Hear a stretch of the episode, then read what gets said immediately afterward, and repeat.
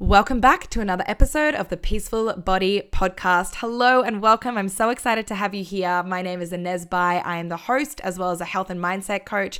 And today's episode, I am joined again by Anastasia McLean, who was on the Peaceful Body Podcast a few weeks ago. So definitely check out that episode if you haven't already.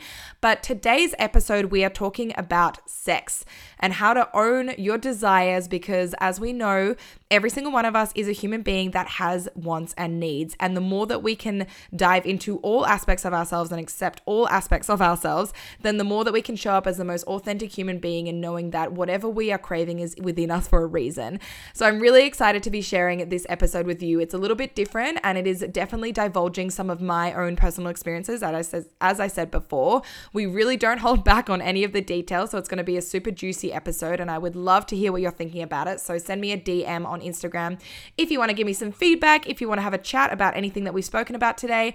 And I would love if you could take two seconds out of your time to leave a rating and review. I've been producing this podcast for over a year now. There's over 100 episodes, and I provide all of the content for free because I'm so passionate about helping each of us to feel peace within our body in any realm of life. So if you have been enjoying and getting value from this podcast, it would be amazing if you could leave me a rating and review on the podcast app. Okay, enjoy this podcast, enjoy all of the details. I absolutely love talking about sex with Anna, and I love hearing about people's own sexual experiences because it makes me feel more comfortable with asking for what I want. So here we go. Okay, hello. Welcome back to the Peaceful Body Podcast. Um, Anastasia, I was going to say Anna. Did we call? Do, are we on nickname basis? Yeah, of course we are. what a way to start the podcast. Um, welcome, Anna, back to the Peaceful Body Podcast. How are you doing this fine Monday morning? Great. Love Mondays. um, no, no. hate Mondays. Um, no, good. It's the sun is shining. Actually, I haven't even been outside, but yeah, I'm good. Thank you for having me back. Yes, I'm so excited. So, for those of you that maybe haven't listened to the first episode that you were on, um, definitely go and listen to that first because it's going to give you a really juicy history on who you are and all of those kinds of things. But what we found when we got to the end of the last recording of the podcast was that we really just wanted to talk more about sex and relationships and dating. And so today's conversation is going to be about that. And I think this is such an important conversation for for gals to have with one another because I know from speaking to so many of my clients, but also speaking to so many of my friends, that it can be this really taboo subject, obviously. And it's something that I have always been really fascinated on. Like I've had in previous episodes of the Peaceful Body podcast, I've also had like um Georgia G Spot, she's a sexuality coach, and I've had like feminine healing guides and all of those kinds of things. But I think having you on today, Anna, is going to be a really cool perspective because you're just a, a everyday gal who's gal. living her life, who's just really embracing her sexuality. And I freaking love that. So I'm really excited to be having this talk. How are you Same. feeling about it? I'm so excited because a lot of my friends, they can talk about this stuff, but I go to just like a level that they are kind of, you know, and I'll stop, like let's change the topic or too far. So I'm excited. I'm very. Oh my god, I cannot wait to spill yeah. the tea and just to dive yes. in. Love oh, it. cool. Well, do you want to just give a little intro for you anyway, just in case someone does stumble across this um, episode, and then we can get started? Yeah, sure. So uh, Inez and I basically went to school together, and I was the year below her. Uh, we have joined back together again because I started um, a blog called The Bipolar Diaries, which she's been reading. Um, I'm 26 now, and I'm in advertising. Uh, and yeah, basically, I'm just a free woman who loves sex, love to talk about sex, and yeah, I guess that's what yeah what you said. We've kind of came to our conversation at the end of last time and both realized that was a topic we we love, and yeah. so here we are. Here we are. I would actually love to know, like, what do you feel like your earliest memory of sex is? Like, that can be a bit of a sex question. Sex with a person or sex by myself. what comes to mind first? Oh, definitely masturbating. Like. Yeah because my first time having sex was just horrific. But I remember as a little girl, like I I don't know if it was 12 or if it was even earlier because I just remember it being so early, but it must have been like 10, 11, 12. I don't even know how I discovered it, but masturbating just happened. Yeah. And I thought I was sinning. I thought it was not that I'm religious, but I thought it was a bad thing to do. And I would always tell myself, like, stop doing this. You can't do this anymore. It's not allowed to happen. But it obviously, you know, it's like a drug. You keep wanting to have an orgasm. And so that was kind of my first memory of just sex and sexual experiences was just like watching a movie and there would come like a sex scene on or just mm-hmm. even something that really tiny that aroused me that that was my first memory of it so that was the first time i really you know felt like this is something i want to do a lot yeah i can totally get that and when you first discover it you're like whoa what is this and yeah. i remember so vividly i like of like first masturbating and just being like like I literally remember just like touching my vagina and I was like, oh, whoa, like, yeah. and we're off. And then I was like, didn't know what I was doing for ages. I didn't even really understand what it was for ages. Yes. And I feel like for women, especially, because for men, it's like, and boys it's like well you know you have your wet dreams and you have to clean the pipes and it's like so much more socially accepted. And all the boys would always be like oh like are you having a bat today? Or like you haven't yeah. had a bat in a while. And it was like so much more normal. So i feel like for women to have spoken about it, it would, you, would you ever have spoken about it at school? Oh god no. No. I never I remember the first time I told my friends that I masturbated was outside of school. I was turning 19 and I was shit scared. And none of us had ever talked about it before. Uh, but in school, it was, we all, I don't know if they were lying, but I remember being like, no, don't do that. I never do that. That's disgusting. Why would I want to do that? Um, so definitely never spoke about it at school. Yeah, totally. I feel like it was such a shameful thing. And yet, having, how was the conversation around sex at school with your group of friends? I mean, a lot of girls, when they were like in, I would say year nine, so what they would have been 15, started having sex. I didn't mm. lose my virginity until I was uh, 16, but I just wanted to lose it. So we would talk about sex, but none of it was ever enjoyed it. It was always just, oh my God, I had sex. And it, you know, I've done that, or I'm really experienced because I've had sex. I'm really growing up. But it was never, I like this, I like that.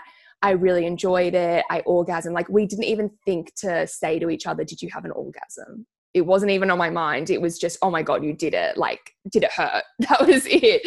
So talking about it was not nowhere near the same where how I now talk about it. Mm, yes, I so agree with that. I feel like, as you were saying that, it was so not pleasure centered no. at all. It was more like, have you done it and have you like achieved this level and who are you doing it with? And it was so not even about you. Like, and it just makes you realize yeah. how objectified i guess we are in the use of our bodies from such a young age yes to then you know grow up and be like oh okay actually what do i want and am i allowed to um, ask for pleasure or am i allowed to make this actually good for me? And what yeah what do i even like? So how do you feel like now you show up with your sexual desires i suppose? Well yeah as you were saying like it's really sad because when we're younger in high school obviously you know that the guy enjoyed it because mm-hmm. they come. And so it's pretty obvious you know you give them head give them a hand job and you see the actual they've enjoyed it. Where with a woman you would never know. And so yeah, I think just one day now, I remember I was dating a few guys and I was enjoying it, but like not to the point that I really enjoyed it. And then as I got to 22, I think um, I started having casual sex a lot more. And I started sexting properly for the first time and mm. I never knew how much I enjoyed it. It's one of my favorite things in the world is sexting. Like I love it. And there was this one guy that kind of like, he owned himself so much sexually and he wanted to kind of get that inner freak out of me. And he wasn't even my boyfriend. He was just someone that I was like, we met on um, Tinder. Mm. And I think with him, because he was so made me feel so comfortable and confident. I just like my inner freak flag came out a lot more than it already had in the past and i was able to own myself a lot more and really think about what i enjoyed a lot more. Yeah that is so interesting. I feel like i love a good sext as well and like when you can just oh. allow yourself to enjoy it and not feel like weirded out by it because I feel like it really does come from that sense of school of like not talking about it and not being like like why do you think uh, women especially are so embarrassed to talk about their sexual desires? I don't know. Like mm. as I've grown older, I actually don't know. And every time I get a little bit embarrassed, like if I'm talking to a guy and it's turning sexual and you know, you're kind of I think you're kind of scared that they're going to show people stuff and mm. That because they would they could show their friends and brag and be like oh look what she's saying to me like you know but i guess like at this age that's not going to happen and if they did that that's just like you look at them as if how immature are you? I don't really care if you show people because that's what i like to do.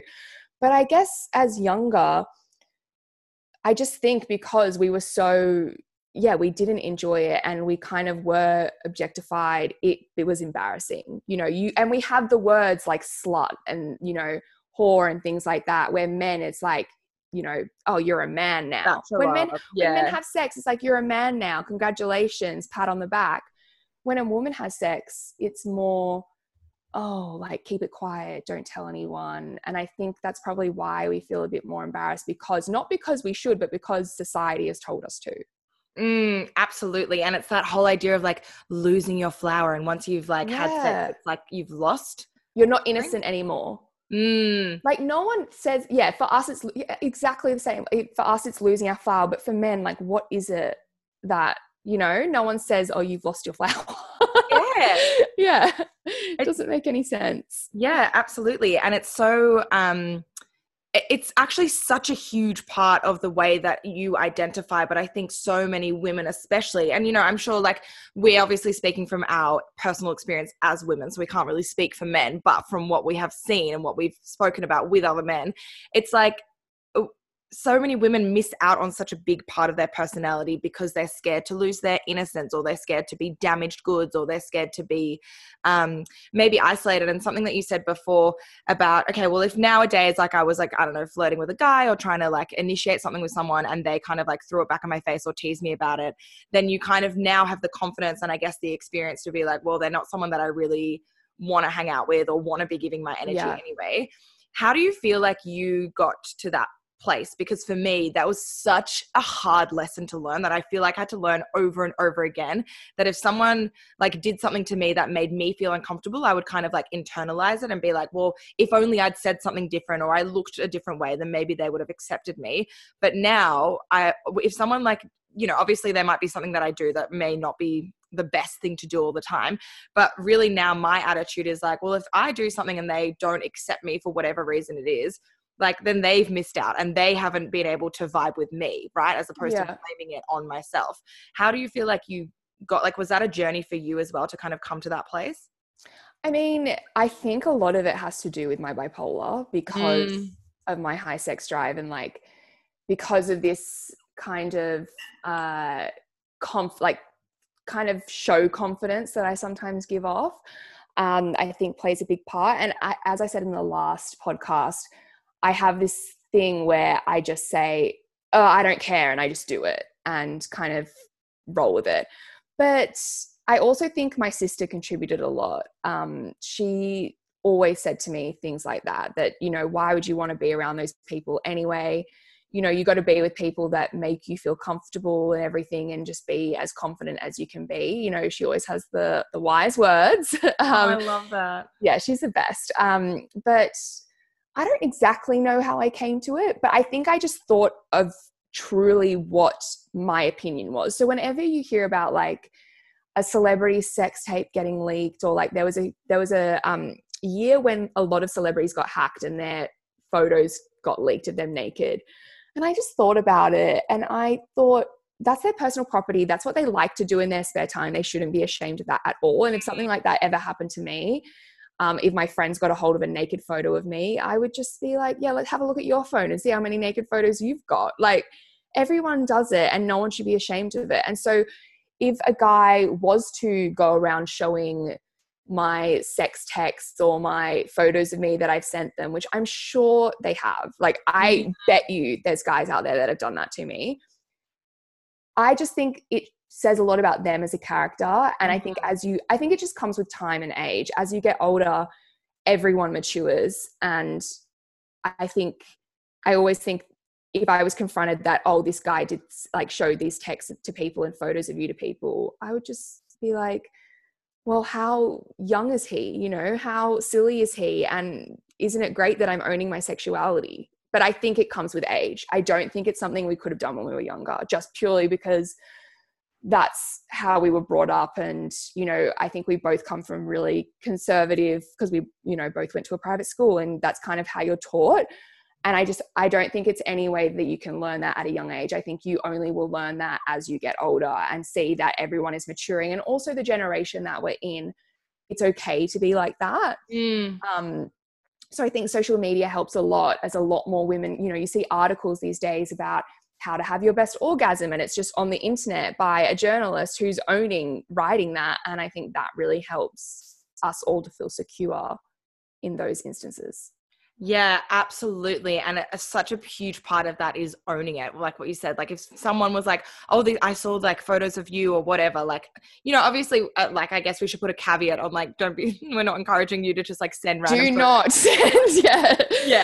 Yeah. Don't do this if you're under the age of 18 or, or don't do this if you're trying to get a boy's attention yeah there are better other ways yes. Um, but i feel like if in that situation it did come to light and you own it that's so much more powerful than you being like embarrassed about it which obviously come you need to have a certain level of like confidence and self-awareness. Yeah.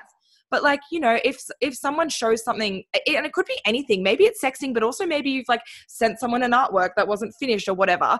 But if you sit there and you you go like oh my god i can't believe that's happened. It's the worst day of my life and blah blah blah then you're giving away all of your like self like your power really to the person who's like oh my god i found this of you versus if you're like well aren't you bloody lucky that you got to see that yes. and you get to be like that because now actually that's the vibe in our generation when we're like breaking the barriers in so many ways like i just read this amazing um auto, was it an autobiography by this sex worker called Rita Therese. It's called Come. Have you heard of it? No.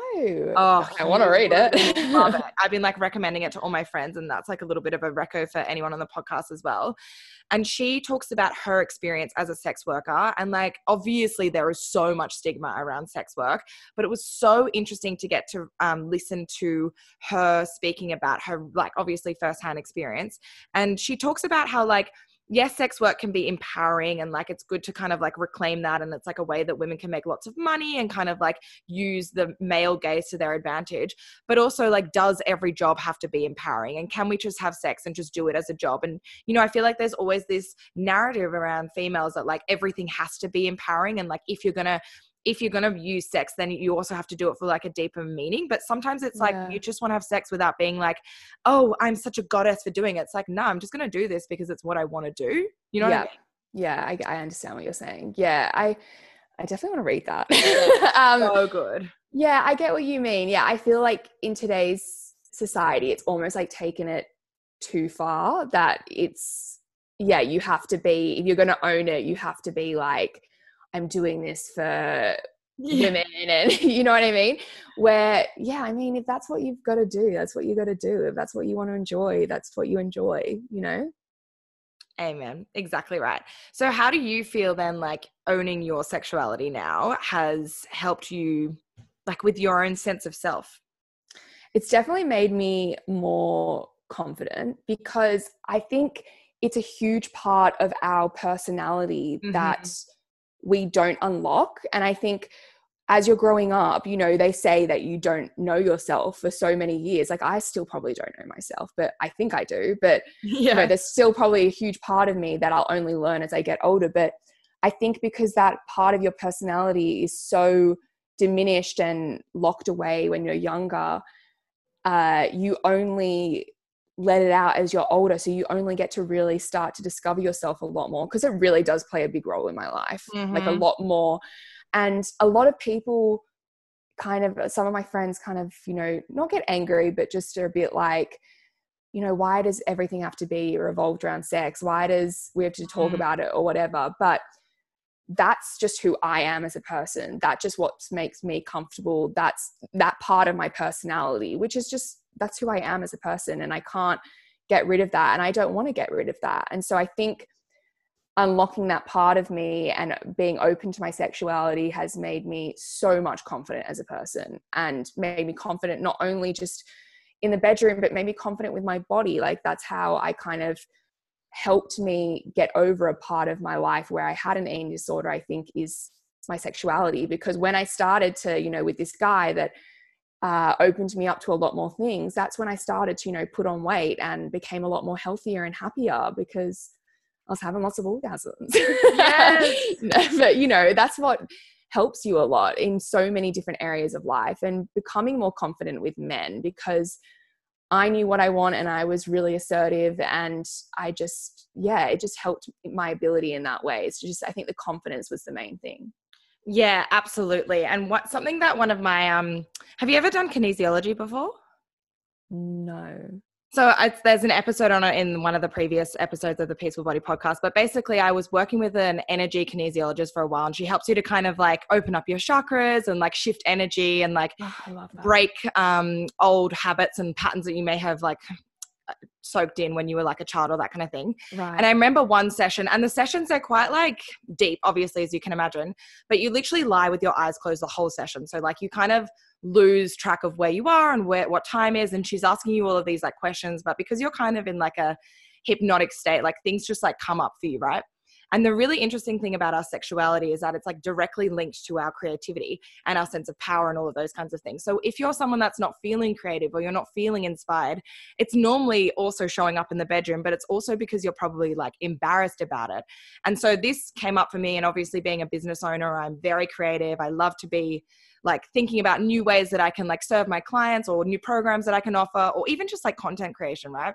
So I go to her and I was not thinking at all about my sexuality really. And it came up within the session and something she said to me that always stays by me is that just because you own something or just because you like have this sexual need or desire or identity of yourself doesn't mean that you have to outwardly be sexual you can also contain it within yourself and that imagery has always been really helpful for me because i'm like oh i can be a sexual person but I can just like kind of hold it within myself and not all and pick and choose when I want to share it and who I want to share it with. And knowing that we actually all have that within us.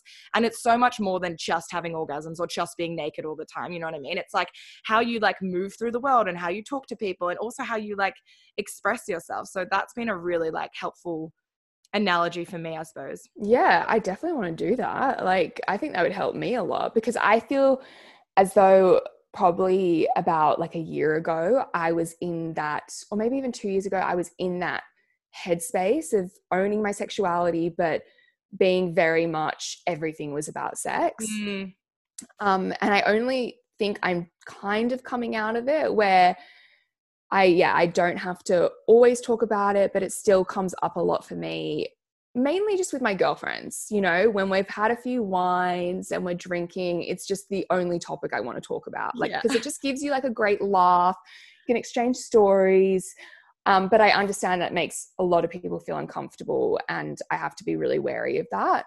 Um, but yeah, that's definitely something I want to look into because I just think that makes so much sense. Like, just hearing you say that, it makes so much sense that to be sexual, but not to have to talk about it or be, you know, and I get that, that it would help you move through life a lot better. Yeah, absolutely. And I think, um, I think discussing sex with your friends, and this is something that I do a lot as well. And I'm someone that does a lot of work on myself, and I feel like just talking about sex is quite like a vulnerable thing and for people mm. that are maybe not having those like deep conversations and you know with you going through the journey of being diagnosed with bipolar and seeing different psychiatrists and psychologists and like that whole experience would have forced you to be really vulnerable which is probably yeah. why now talking about sex is like a walk in the park because you're like this this is fun like this is funny yeah. and i want to have a laugh about it whereas for other people it's like oh my god this is like traumatic for me to talk about um, mm. but what i do find a little bit frustrating is that need to be wary and even though i agree that obviously we need to be like worry about what we talk about but like is it my responsibility to tone down myself because it makes you feel uncomfortable? Or can you somehow develop the self-awareness to be like oh this is making me uncomfortable. How can i kind of like research on this on my own? And it's obviously like takes two in a relate in like a conversation like that. But i mm. do think sometimes the blame is pushed back on the person who is maybe more sexual or loves to be you know even if you're like a more naked person like if people like oh my god i don't want to look at that or like you shouldn't be posting that on your social media or whatever it is. But it's like well this is my body and I'm choosing to put it out there. You don't have to look at it, but why yeah. is it my responsibility to like cover up or to not talk about certain things? Do you know what I mean? Yeah, because I feel the same way. Um, I have this really gorgeous friend who I absolutely love. Um, and she kind of worries when I talk about sex so much in front of other people mm. uh, because I think she's worried what they would think of me. Yeah. Um, and I told her, you know, don't don't worry about me. I can, you know, I I can I think pick my audience. Um, I know who I'm talking to at the time, and I can kind of read the room. And I think maybe because she doesn't like to talk about it, she doesn't, you know, it's just a difference of opinion. She doesn't think it's the right time. She doesn't think it's the right audience. Uh, but yeah, I guess the things I talk about, I find it really hard to understand. Like, I don't think I go too far. I really yeah. don't. And so I find it really difficult to understand, but I guess it's the vice versa. She finds it hard to understand why I would choose to talk about it. So I don't know if we're right and she's wrong or we're wrong yeah. and she's right. It's so, it's such a fine line because I don't want to make anyone feel uncomfortable, but then I feel really comfortable talking. Mm, so yeah. it's really hard. And I would never want to not have a friendship with her because she's one of my best friends. I would never want to not have a friendship with her because of that. And I just think, you know, I think we'll find a way through it. And yeah, for sure. Yeah, for sure. But um, yeah, I don't know. It's a tough one. Yeah, totally. And it's a bit of like a devil's advocate question, really, of kind of just like thinking about it from all different perspectives. Because yeah. I think sometimes we can be really like, obviously, I, I definitely think that it's important to be sensitive to other people's needs. And like, you know, trigger warnings exist for a reason. And you want to make sure that you're being like empathetic to people's needs mm. and that kind of thing, of course. But I'm more just like wonder what life would be if we all had the maybe the capacity and i think this isn't something that we get taught at school but like the capacity to kind of think a bit more critically in the sense of like oh this is making me uncomfortable. Do i a tell anna to shut up or do i b ask myself and do a bit of self inquiry as to like why is this making me uncomfortable and how come she's so comfortable talking about it and how can i kind of like use this as like a trigger for growth rather than a trigger to like tell you to shut up in a way yeah. you know what i mean? Yeah i feel you. Yeah i, do, I don't yeah, I don't know how to work.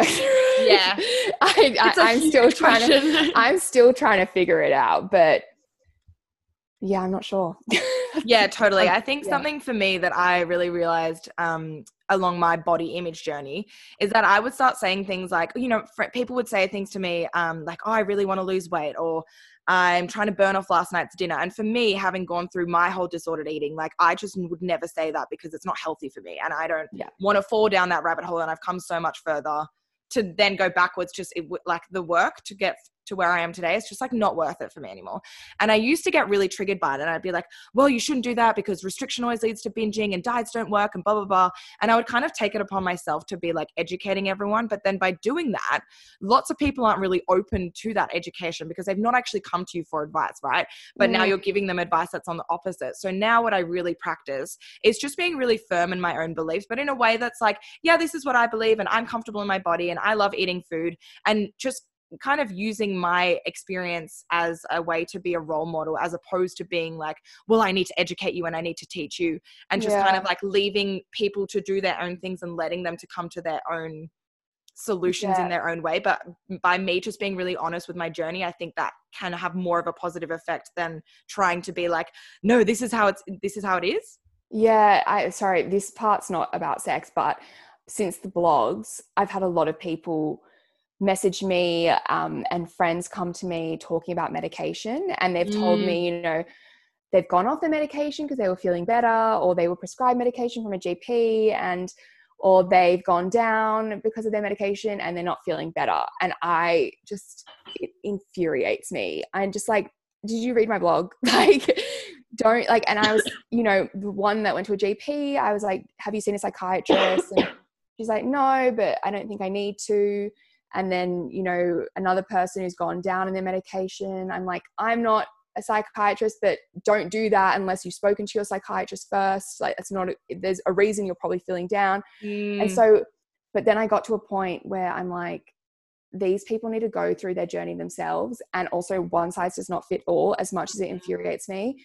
They need to understand it themselves go through it themselves they can i can only give advice but i can't be being saying, you know, no, this is how you should do it. and so i totally get what you mean and i've had to really bite my tongue and like struggle to understand that because i wouldn't want anyone you know doing that to me either so yeah. Mm, it is really tricky and it's a really tricky lesson that we all have to learn when we put ourselves out there on like a more public platform and people come yeah. to you with advice but like normally people already know the answer but and they don't really want to hear what you have to say. So that's kind of like where it's frustrating because it's like well i'll tell you something but then they won't do it anyway. So it's kind of just yeah. like lead by example and you can lead a horse to water. I always say this but you can't force people to drink it. Yes exactly. And i think you have to you sh- like you can't ex- i think the people that want to they don't want to admit that they have to go through the process that you've had to go through because it's such yeah. a long process. They want to, and they don't want to admit that they might have to be on medication for the rest of their lives. Mm. So they're like, I've gone, you know what I mean? So yeah, I agree. It's kind of, you can, they don't want to go through that process or they don't want to admit how bad it is. And so, yeah, you can't really do anything about it except just be there as an ear to listen, really. Yeah, which I think we can all do better as listeners as well, in a sense. Yeah. Instead of always being like, well, here's my two cents and here's my advice and I know everything. Yeah. Sorry, I just went so off topic. no, no, this is really interesting. And I think it's so important because a lot of the time it can be really frustrating when you try to like give family members advice or even your friends advice and they just like don't take it. And so to have another frame to kind of approach things in the sense of like, the best thing that you can do for other people around you if you really want to influence them positively is by leading by example and just mm. doing thing and not trying to prove anything to anyone and knowing that people will be watching and they'll be influenced by you more than you realize always. Yeah. and yeah you might not get the direct credit from it but at least then you know that like what you're doing is helpful yes to you which is why the reason you should be doing it. But knowing that then you're saving your energy and not kind of like overwhelming yourself with trying to like give all everyone the solutions that they don't even then end up taking. Yeah exactly. Yeah no I totally. agree. All right. Well, let's get let's get back to the topic. Um, let's talk about let's talk about orgasms because yes. this is such an interesting topic that I just it's so it really baffles me the whole idea of like faking orgasms and I can understand it because there's so much pressure around it. I've right? done it. yeah, haven't we all? Like it, it I still do it. Yeah. just a word of a warning to anyone yeah that might be in that situation. Yeah. Um, but I've got an explanation as to why I do it, oh, but I'll let you finish. Yeah. Well, I mean, I've done it for sure, but it's just so interesting as to why we do it, right? And we yeah. do it because it's like it's there's so much focus on it and like sex can only be good if you orgasm and like that if you don't then that means something's bad or something's missing and it's like just a huge lack of like information around sex like you can have sex without an orgasm and it'd be fucking great that's what no I say. Yeah, yeah, yeah. I this is what I say. Like, I have sex and might not have an orgasm. Fucking enjoyed it. Like even if you just get to that building point or that tingling, like that kind of, and I'm like, you know, I'm wet. Like clearly, I've had fun. I'm enjoying it. Yeah, yeah, yeah. Um, you but know I, exactly. I say that, and I feel like people don't believe it. But I have sex, and I might not have an orgasm, but I have a fucking great time. Yeah. Totally. So explain to us your faking orgasms. um, okay, I don't always do this. but um, yeah. So I guess it's times when I know when a guy is just not going to stop until, mm. you know, and it's starting to hurt. And you're yeah. just like, I'm just going to fucking give this. He's been a champion. like, I'm just going to give it to him. But also, you know, at my work last year, a few of the girls and I were having drinks, and I would always be like, I should get an Oscar for my performance. you know, I was like, it's an Oscar worthy performance, me taking an orgasm. And they would be, and they would be like, you know, slap on the wrist. They're like, no, you shouldn't do that. They, you know, it encourages a guy and he's not learning from mm. um, what he's doing. But then again, it's like, again, not one size fits all. That mm. orgasm might, that technique might work for another girl. It just doesn't work for me, or I didn't get in the right place. My head might have not been in the right place. And yeah, I get it. Like, we shouldn't be encouraging men to do that. And I'm still trying to figure out a way, but to like not fake an orgasm. But sometimes I'm just having sex. I've enjoyed it so much. And I want them to enjoy it just as much as I've enjoyed it. And you know, a guy I've never, I don't even know how a guy would fake an orgasm. Like, yeah, it's all over you. It's you know, you know, yeah, yeah, yeah. It's it's it's up in there. Um, and so yeah, I've got to learn. I, a, a girl that I'm um, friends with, a friend of mine from work, introduced me to her. She's so great. She owns her sexuality so much, like it's even more than me. And she, a guy once um, went down on her, and she just looked down at him and was like, "Do better." and it was oh, it's one of the best stories ever. And I get that, like, uh, but sometimes you just know you're not going to get there, and yeah. I don't want anyone walking away like they're a failure unless they've actually done a really sloppy shit job, been yeah. rude, like haven't done a great job, haven't let you even try to. That's when I'm like, no, of course I didn't fucking orgasm, you twat. Like, and, you know, it's just no, I haven't. Where you know they've done a solid job, they think they're doing the right thing, and you're probably maybe not going to see them again. Then yeah, yeah, I'm gonna, you know, you're gonna fake yeah, that. For sure. I so agree with that. And like I it's almost yeah, if you're never gonna see them again, it's kind of like, all right, off to the next girl and whoever's like your girlfriend can deal with that. Exactly. I'm just and I feel bad for that. But as I said, it might work for someone else. Like I'm not saying that they're bad in bed. They can be so good in bed and having a really great time.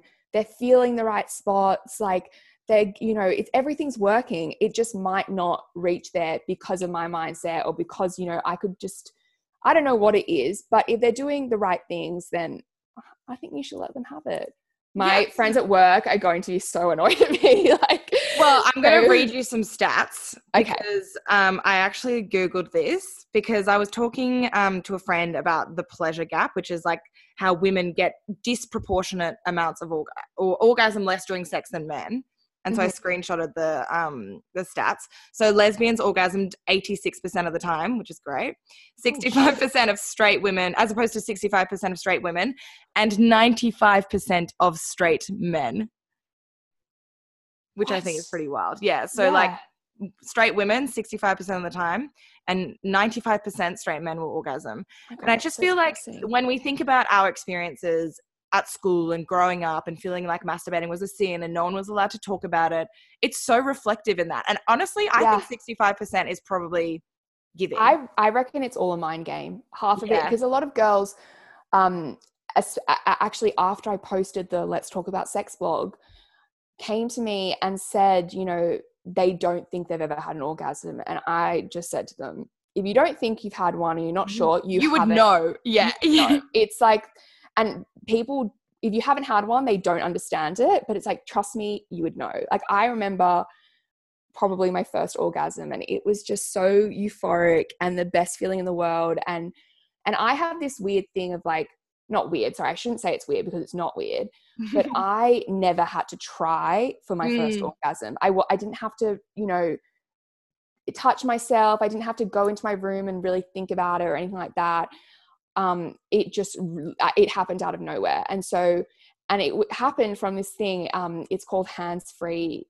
masturbation oh my god um, amazing yeah so i can have an orgasm without touching myself which wow. is like i don't even know it's basically where you like squeeze your legs together and put a lot of pressure there and it just it's like the best thing ever so my orgasms happen really fast mm. um, and i didn't even know that what I was doing. Mm. But I was really lucky in that sense that it just came to me so naturally. Where there's a lot of girls that they, and I think as you the older you get, and because it hasn't happened, the more it's sadly might not happen because you're thinking about it so much. So much. Oh my and God. I can't even. I feel so bad for that people. Those people like that would suck. And I hope that they find a way to get through it. But I seriously think it's because society has done that to us and it's so unfair. Like it's just it's so unfair because they are entitled to their orgasm. You know oh, it's natural. 100%. yeah one it of my with so much. Like stress. it, stress Sleeping. it helps. It makes your period faster. Do you know that? Yes it like yeah. brings on a period. Yeah. it brings on a period. It makes it faster. It goes away faster. And so it's like it helps with so much stuff. Pain relief. Pain relief yeah exactly. have, have you ever had an orgasm when you're hungover? Amazing Yes, I do do that. yeah, amazing. It literally gets like halves your hangover. It's incredible. I feel like it wakes you up, but also puts you into like I can have one to wake up in the morning. Yeah. Or I can do one to put me back to sleep. yeah, yeah, yeah, yeah. It's like whatever you need. Just have yeah. an orgasm, literally. Exactly. And if we all orgasmed more, we would probably be so much less stressed. I well, I agree. Yeah, I agree with that. Some people definitely need to get laid because of the stuff that they've well not just get laid but have an orgasm because of what's going around them in mm. their environment and that's why i just feel so bad for women who can't because it's you know and i think there is actually a medical condition where some women actually can't orgasm mm. I, don't, I don't know if that's 100% true but i've heard of it i've heard of a girl that has it which is just so sad to me because that it's like medicine. Mm. Really, it can really help with a lot of yes stress relief and stuff. And women go through enough shit already, and being deprived of that would just oh breaks my heart. Tell me about it. I'm the exact same as you. Like I've always been able to orgasm pretty easily, I suppose. Yeah. Um, and there, I was there's this really good podcast actually. Have you ever watched The Sex Explained on Netflix? Have you heard of that?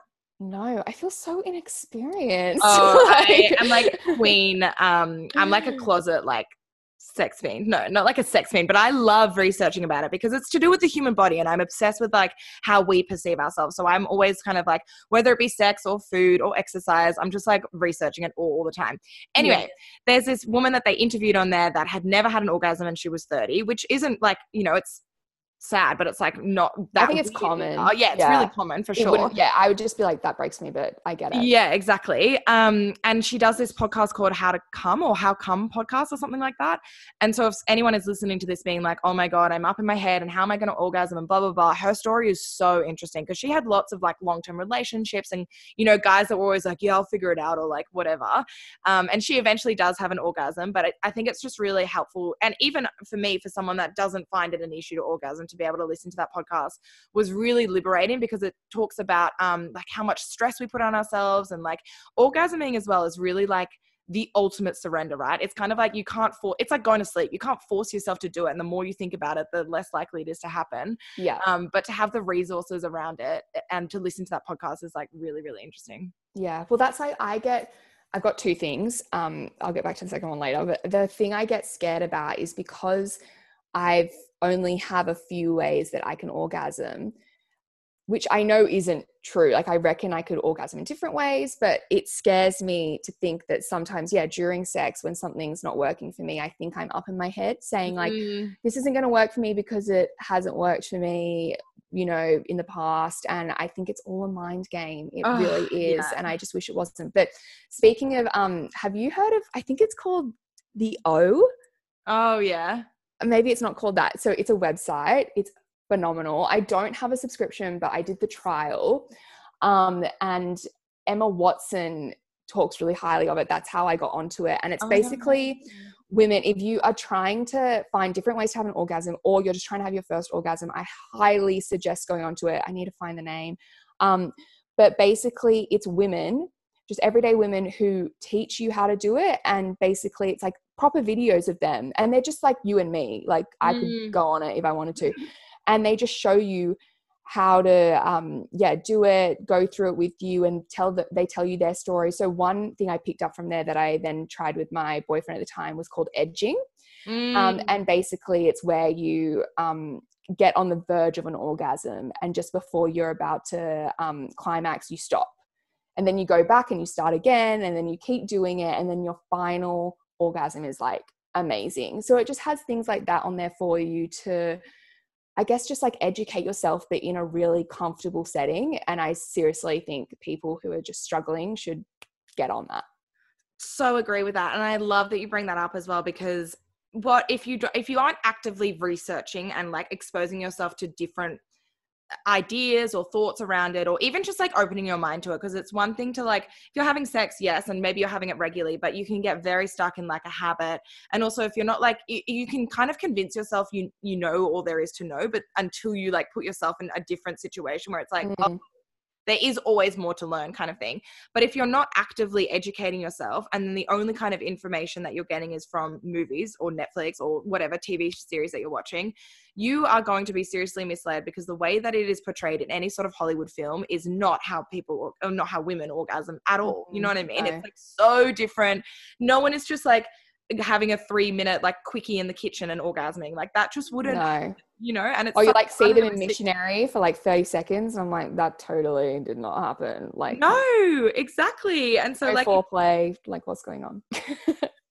like how that's not working Yeah. so if you're feeling like oh but i should be it should be like that and it should be like what it is on the movies just remind yourself that the movies are not real at all and Yeah. real life is often so much more clunky and messy and like you know what i mean you just have to be porn. I remember someone Yeah. told me when I was younger to like watch porn to learn things. And I like, I get it. Like, yeah, you can learn positions and things like that. But come on, that girl is faking it half the time. Like, you know as well you know yeah real, you know. And do you know what I just thought of then is that when growing up, um, even like around 20 and things like that, I would look up, you know, um, articles and things like that. But it was always, it was never about how I should orgasm. It was about Mm. how to be better in bed and how Mm. to give the best blowjob. Like, and they're pretty good. Like, I actually suggest people read articles on that because it gives you tips. Because it is like a two way street. Like, you do need to, you both want to feel pleasurable. Like, we don't want to take it too far and be like, no, only us should orgasm. It's like you both want to have a good time. absolutely Um, so yeah, definitely go take a read of that. Um, but I think, yeah, I was looking up those things of yeah, how to give um a good blowjob, how to what positions to do, um, you know, all these things, but none of them were for myself. And I think Mm. this website um, that I'm talking about, that Emma Watson, if you maybe just look up the link Emma Watson talking about sex, it'll probably come up. But the one that she talks about, it seriously educates you on yourself. And it's like, and you can implement it into sex. So as I said, like my ex-boyfriend and I, we implemented the edging that was a solo masturbation into our sex, which was phenomenal. oh i love that i'm definitely gonna have to check it out Yeah. Um, so how do you? I this. Oh. I'm losing my word. That's right. Sorry, someone was just calling me on my computer. Oh, okay. You go.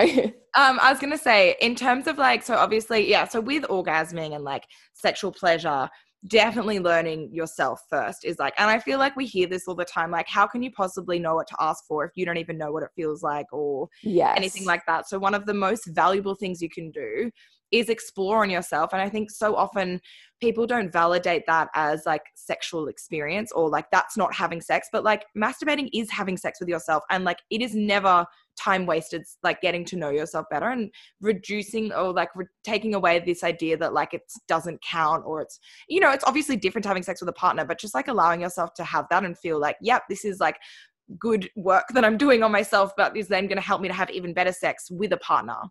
Yeah, no, I definitely. I think it's just so important because, but it's so hard at the same time because I Mm. get that some people can't get into that. Sorry, I'm just, I wish this was like a video because you could see me right now. Like, I mean like a frustrated, intense position. Um, The brow is furrowed. yeah like, but, um yeah it's i definitely see sex by myself as sex yeah.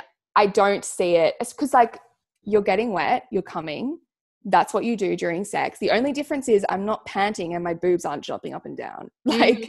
and there's no penis which is sad. But um yeah I, it's i just i hate that i don't know that's a tough one. It's like it's i think women should just really own being by themselves is okay you know? Yes, Yeah. Um, and so let's talk about finding like a suitable partner. I would love to know, like, for you, what are some absolute red flags in terms of like having sex with someone? When do you know when you're like, nah, okay, I can't have sex with this person? a big thing for me would be probably i can't have sex with someone if they make me feel insecure Mm, because as I've, I've had sex with someone before that he didn't intend to make me feel insecure. That was not his intention. He was trying to make me feel more comfortable. Um, but he said to me because i was naked for the first time in front of him and i had and i'd known him for ages and i hadn't been naked in front of a boy in two years besides my ex-boyfriend he said like oh you're not as confident as i thought in um, Mm. in bed, and I oh my god, ever since then, and we kind of ended because of not because of our sex life, but it became a topic because he felt like I wasn't as into it. And I Mm. feel like from that beginning moment, really, like it really diminished my spirit of sex Mm. with him, sadly. And he didn't do it intentionally. And he's like, he's told me that since then. But yeah, it really kind of casted a shadow on it. And that's my na- main one is like, I can't have sex with someone that I feel insecure around. Um, which I think is so fair and so universal. so fair. Um, But- but, I think some women don't realize that at the time. Like they don't, because I became more confident with him, but never to a point that I could really feel myself like feeling 100% comfortable. Like I had orgasms and things Mm. like that, but it wasn't the same. Um, but yeah, that's the main one. I would say other ones, God, red flags. I think just someone who doesn't really know what they're doing Mm. like I've had so many guys. Sorry, my dad just got home, so I'm gonna whisper a little bit. yeah, fair, so fair, he doesn't fair. hear me. Um, I've had many guys like rub my like vagina flap instead of my clit. And I'm like, You're like, "How?" hun. Yeah, yeah. but I just don't get it. It's not like I can mistake your penis for your arm. Like, how do you not know? It's because anatomy of vulvas and vaginas is like not a common thing. Like you don't get shown what it looks like. I know. It's so like men, I think they need to have like a proper education class for men on how to give a woman an orgasm in school. Yeah, but I mean, even women don't really like know what the vulv, the whole uh, female anatomy looks like. You know, have you seen like the inside of a clitoris? Like it's like this big. It's like a No, that's true. I haven't. I haven't. But Oh I know, like, I know where my clit is, and I feel yeah, like yeah, yeah. guys. But it's huge. It's like literally Yeah. like the size of your hand inside think- your vagina. oh my god, that's crazy. I actually did not know. yeah, it's really weird. I feel like guys should know that. you Yeah. know? And there's just certain, yeah, that those kind of things. I kind of am like, mm, and eventually they get there, but it really puts me off. I'm kind of like, okay, you didn't know where that was from the start, and you thought that's what you were rubbing, and that clearly wasn't what you were rubbing. Um, I think also guys that just like rush it Yeah. really is a red flag for me. Like that that get into it straight away without any touching or like, you know, anything like that. I'm kind of like, okay, like I'm not exactly wet quite yet. And then they just like put it in and it hurts. Oh my god. Yeah. Like, come on. Also, guys that constantly want me to go on top. It really yeah. me off. I'm just like, I will get there when I'm fucking ready. Like Mhm. when I'm feeling really comfortable, I will jump on that for sure. But don't push me because that's when I'm going to be like, I'm not comfortable anymore. I'm going to feel insecure and I'm going to feel like you always want me to go on top. And it Mhm. really fucking bugs me because. Well, because it's lazy. Yeah, well, I mean, I guess it's lazy because like I just want them to be on top or like, but I like, you know, I like it from behind. I can do cow, like I like, I can do cow, um, reverse cowgirl straight Mm. away. Like I love that, but it's more just like, I think being on top and facing them straight away is really Vulnerable. vulnerable. And I guess they could feel the same way, but I feel like they're more comfortable. They don't have breasts most Mm. of the time. so, you know, I just, you know, they're jumping up and down and like it's just, you know, I that just really pisses me off. I just think guys need to be more respectful of your confidence levels in bed and they need to that's the best like I, otherwise that is a red flag for me. It's just Oh, not thinking about that. It really fucking bugs me. Totally. Uh, One of my like main um, experiences that I now have learned a hard lesson from was there was this like cool guy that I was always kind of like friends with that was in my group, never really gave me any sort of attention, like was friends with him for ages, right? And then one night at the end of a night, I was like the only girl that was left. And then we started hooking up and then he wanted to have sex with me. And so I did. And then I started developing feelings for him afterwards because I was like, oh my God, like I had sex with him. He must like me, blah, blah, blah, blah. And of course, he didn't like me, he just used me because I was there and available. And that was a really hard lesson to learn. Yeah. But as a red flag, it's like if someone has never paid you attention and then they suddenly pay you attention at the end of the night, don't give in to that thinking, oh, yeah, this is going to like up my cool factor or like, oh, suddenly he likes me. The most powerful thing, like if I had known if I could go back to that moment and just like not sleep with that person, like I don't know if I would have listened to myself to be honest, because I feel like we always need to like experience those mistakes. But what I would love to impart is that piece of advice of knowing you're already cool. You don't need to sleep with someone to make you even cooler. And if they've never paid you attention until up until that point, make them work for it a bit more. Do you know what I mean? Like Yeah. don't into that one point. Unless- not, not that it's like giving in, but like yeah unless you want to but Mm. you just can't have those expectations that you know they're going to follow through or anything like that. So you've got to want to do it because you know you want to have a fun time you want to have sex because otherwise yeah like anytime you have a one night stand or yeah go home with a guy at the end of the night you've got to really don't do it because you're thinking this is going to lead to a relationship and this is going to you know this Which is, is exactly what I did. after. Because it's just it's not. Like you've got to really be secure within yourself and your emotions otherwise you will get hurt yeah, I've got to just plug in my laptop. Hang on. that's right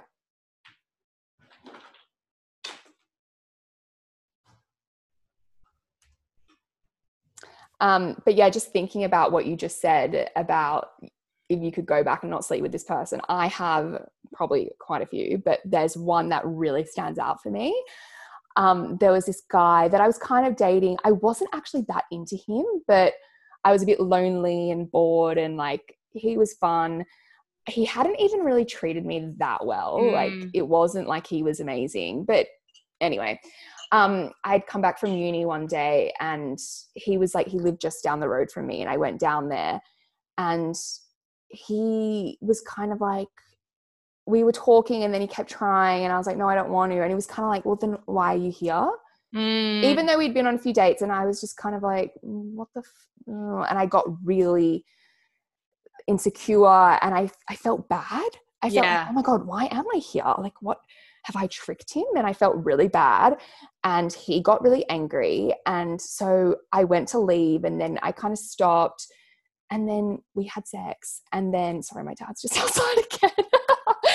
Anyway and um i was like oh, it was just the worst experience. Like again pretended like i've never been more ashamed of myself but it's so sad that i was ashamed of myself because he was so oh, vile. Yeah. anyway i left could not speak to him again. Like he kept messaging me and i just like i was like i don't want to speak to you felt so like emotionally destroyed Mm. disgusting. I couldn't even i didn't even tell my friends about it until years later because i i don't know it felt like a bit abusive in a way. And then i found out a good friend of mine ended up who like i'd only just become good friends with she started seeing him and she kept mentioning his name and i was like is this blah blah blah? Like is that who you're talking about?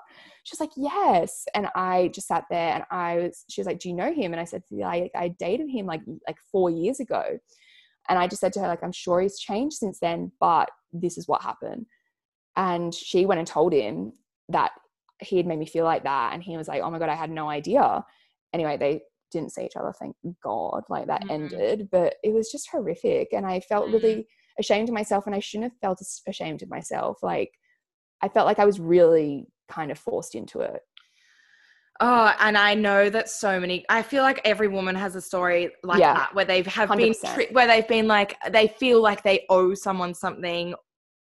But for what? Like you would never expect just because a guy like came like you just it would never work the same way Mm. other way you know what i mean um and it's just like reminding yourself when you're dating or you're going out that you don't owe anyone anything no matter how many drinks they buy you or if they take you out to dinner anything like that you can still always say no like you Yeah. never have to owe anyone anything and i think that I felt like that for a long time. I felt like if I went on a date with a guy, I owed it to them. And it was just like, no, you should want to fucking buy me a hundred dollars worth of drinks. But Yeah. you know what I mean? It's like I oh, I always felt like I owed them something. Absolutely. I, so did I. But now I'm really of the mindset that if someone wants to be in my life, then they can show me what benefits they're going to bring me. And yeah, maybe that means you'll buy me drinks all night and I won't sleep with you that night, but you better still be trying to like show me what you can bring me. Otherwise, Yeah. I will leave and go find someone else because the universe is actually abundant. And this also took me a really long time to learn in terms of like dating and relationships that there is always another person. Like, yes, it, you may be heartbroken and sometimes you really like someone and their vibe is there, but also there will always be someone else that Yeah. is even funnier, even cuter, even more vibier than the next person. And like, Better yes, it's okay to like mourn the loss of something else, but always Yeah. remind yourself there is always more opportunity. So it's okay Yeah. to just like let go of someone. Like sometimes I think as well, it stems from like a place of low self worth of like, well, this is my only chance and this is all that I can get. So that's why it's then really important to do the work on Mm. yourself rather than waiting and thinking, oh, but if I sleep with this person or if I have a relationship, then I'll be worthy. Yeah, I think also watching, I highly encourage everyone to, all my friends, I'm always like, date, date, date, because it does make you. People think it would be like you watching the movies, people who are like, I've dated so much and I haven't found Mr. Right. The more I date, the more I realize that there is someone out there. There are Yeah. so many people, it's ridiculous. Like, I feel like I've dated half of the North Shore or like most of it. But like, it's like you never understand that this, it just makes you believe it's so much more. It, I feel like movies just have it so wrong. Um, and yeah, I have friends that I think have watched, you know, girls growing up. Like I watched my sister, and they have these really perfect romances. Mm. you always want the high school sweethearts, like the long term relationships. And I've had friends that have watched that and wanted that. And they don't understand why it's happening for them. And they actually are really confident in themselves. They think, like, I have this one friend who's like, I'm a catch. Like, I, she's really pretty. She's got a great personality. She's successful. She's funny, everything. She's like, why isn't it happening for me? But she didn't date very much. Mm. And she was also looking at, I think maybe her sister had had a long term boyfriend. And I've been caught up in that. I've watched my sister have long term relationships, and I thought I was meant to have that at this Mm. age. Like, I hope I get one eventually. But at this age, I thought I was meant to have that. And it's like, no, everyone's journey is different. And sometimes dating a lot is what you need. Oh, absolutely. I, I remember when um my boyfriend when I was like 23 or something, 22 broke up with me and I was like that's it. I'm never finding a partner again. Like I don't know who I'm going to date. I'm going to be alone forever. And I'm like I can't believe I thought that at 23. Like let's just Yeah. relax. There's plenty of time. Like I'm in no rush now. Like I was in a real like weird rushed phase of feeling like what you said. I think a lot of people around me were in long-term relationships and I kind of like expected that that's what I needed to have in order to be successful in order to be happy. Whereas now I'm just like enjoying it and just allowing myself to have all of the experiences and just like letting myself, you know, even though it's so cheesy, but like just doing what I really want to do and not thinking that just because I'm in this position in my life means something or that I'm never going to find a long term partner or anything like that. It's just like giving, allowing yourself to write, create your own life, you know? Yeah, I feel you. I love that. But yeah, I just hope women, and I think also the more sex you have with different people, Mm, oh, brings you so much more confidence. I think people think it's different, and it's like, no, it's it's the opposite. You know, it's like it's they think it's gonna make them feel slutty or something like that, which yes, it does for a little bit, but it's different. It makes you feel more confident knowing what you want.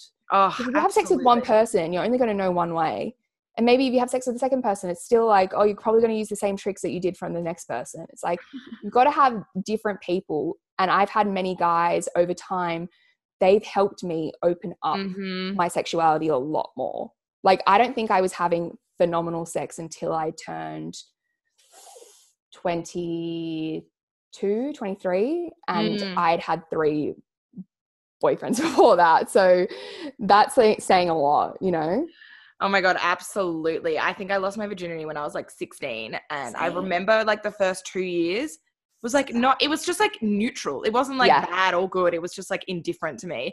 And I remember one of my friends was saying to me like she was still a virgin and she was like, "Oh my god, I'm really excited to have sex and blah blah." blah. And I was like, "Oh god, it's such a long journey until it gets good because it's one I thing didn't, you're yeah. and then it's like I didn't have an orgasm during sex for like the first three like years, four years of having sex for sure. You know, it's like did a lot of faking in that time. That's Yeah. probably my prime time. But I do really want to know, do you have any like funny sex stories? Funny sex stories. Um, I had sex on a treehouse once. Uh, That's a story I always go back to. Yeah, one of my best friends um has like she had a party at her house, and her family had built this like treehouse on like built a treehouse. It, w- it wasn't even like closed in. It was literally just like a plank of wood on the top.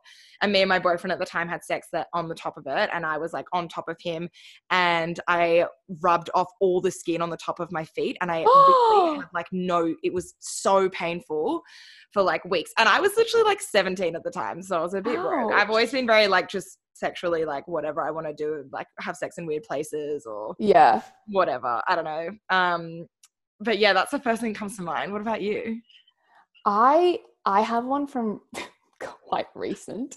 It was like this one's really like I can't even believe I'm saying it right now um, to the public. But um, there was this guy. My parents had gone away, and um, I usually when they go away, I do like an all nighter, like stay out and probably stay at a boy's house. And I stayed at this guy's house who I'd known for ages, and like we'd got really drunk and fucked up, and like it was like gone back to his place, and we, we were having sex, and then I kind of like went down and like was doing my business, you know, doing my mm-hmm. thing, and he ejaculated onto my face. and I was like, okay, wait, that's not even the end of the story. And I was like, okay. And I like wiped it off, but we were like half drunk and I went to bed. And then the morning I woke up and I was like, oh my God, why am I here? And I like snuck out of the bed, was looking for my underwear, couldn't find them. Oh no. And I was like, and then he woke up and I was like, I'm going to go. And I left my underwear and ran out the door, got in the cab or the Uber. And I got my phone out to just see what I looked like. And my skin was like peeling and I was like, what's wrong with my skin? It was his dry on my face. Oh my God, that is so rough. And I was just like mortified because he had woken up and like seen my face and like I obviously hadn't cleaned it properly the night before. I can't believe I just said that. Oh my god, so, no, that is. I told all wild. my friends like the week after we all went out uh, for a birthday, and they were like in stitches crying because it was just so oh my god it was so funny. Oh Never my god. i i have a similar story and i'm going to divulge and be really vulnerable as well to mirror you.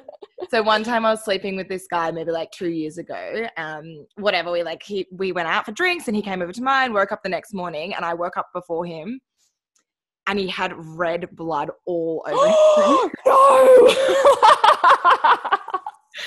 And i woke up and i was like fuck. And I didn't even have my period. Like, I don't know. I think maybe I just hadn't had sex in a while and yeah, somehow it got messy and he'd obviously been down there for a while and whatever. Woke up in the morning, he like smiles at me and I'm like, oh my God. Actually, no, what I tried to do was accidentally spill water on his face to like rub it off. So I like leant over him and like, oh over his face and tried to rub it off.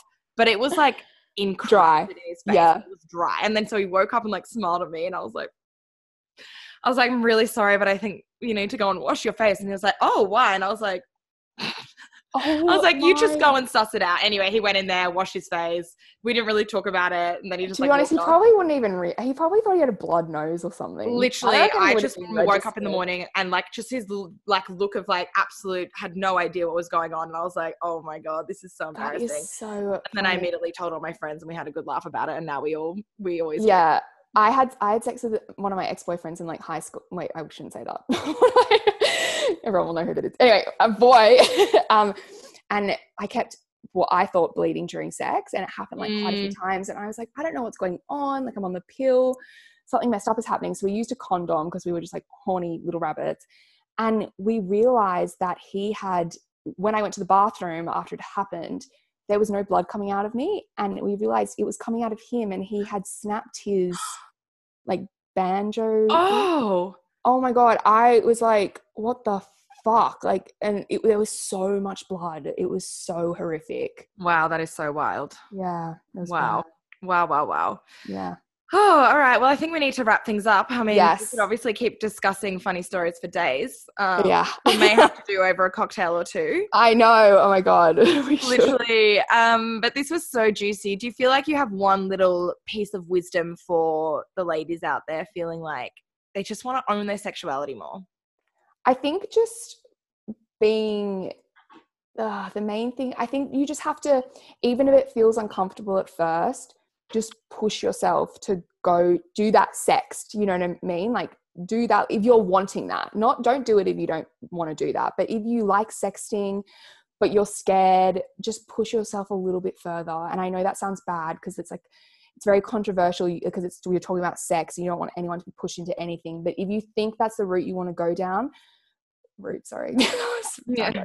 um push yourself in that direction and just like edge yourself a little bit further each time and eventually i think you would own it a lot more and remember that you know let your freak flag fly and yeah, who even is to say trust me people have some really fucked up fetishes. Like I reckon I've got some and it's just like everyone's got them and they're just hidden deep down. So whenever you're with someone, if you feel like you're being a freak, they are just a bigger freak as you are because and they're just hiding it it's just locked up in there 100% and i think we all have that like initial response like sometimes someone will send us a text or we'll see something and there'll be that response and then we kind of like feel like we have to tone it down yeah. but always the best dates i've ever had the best sex i've ever had the best relationships i've ever had have all come off the back of me just saying that initial response and even though yeah. it's like can be a little bit scary that's how you show vulnerability which is then how you create an actual relationship or have like a more of a intimate experience or whatever it is because you're mm. more authentic Yes, weirdly, vulnerability is key, which you yeah. wouldn't think is like a thing in sex because we, I think we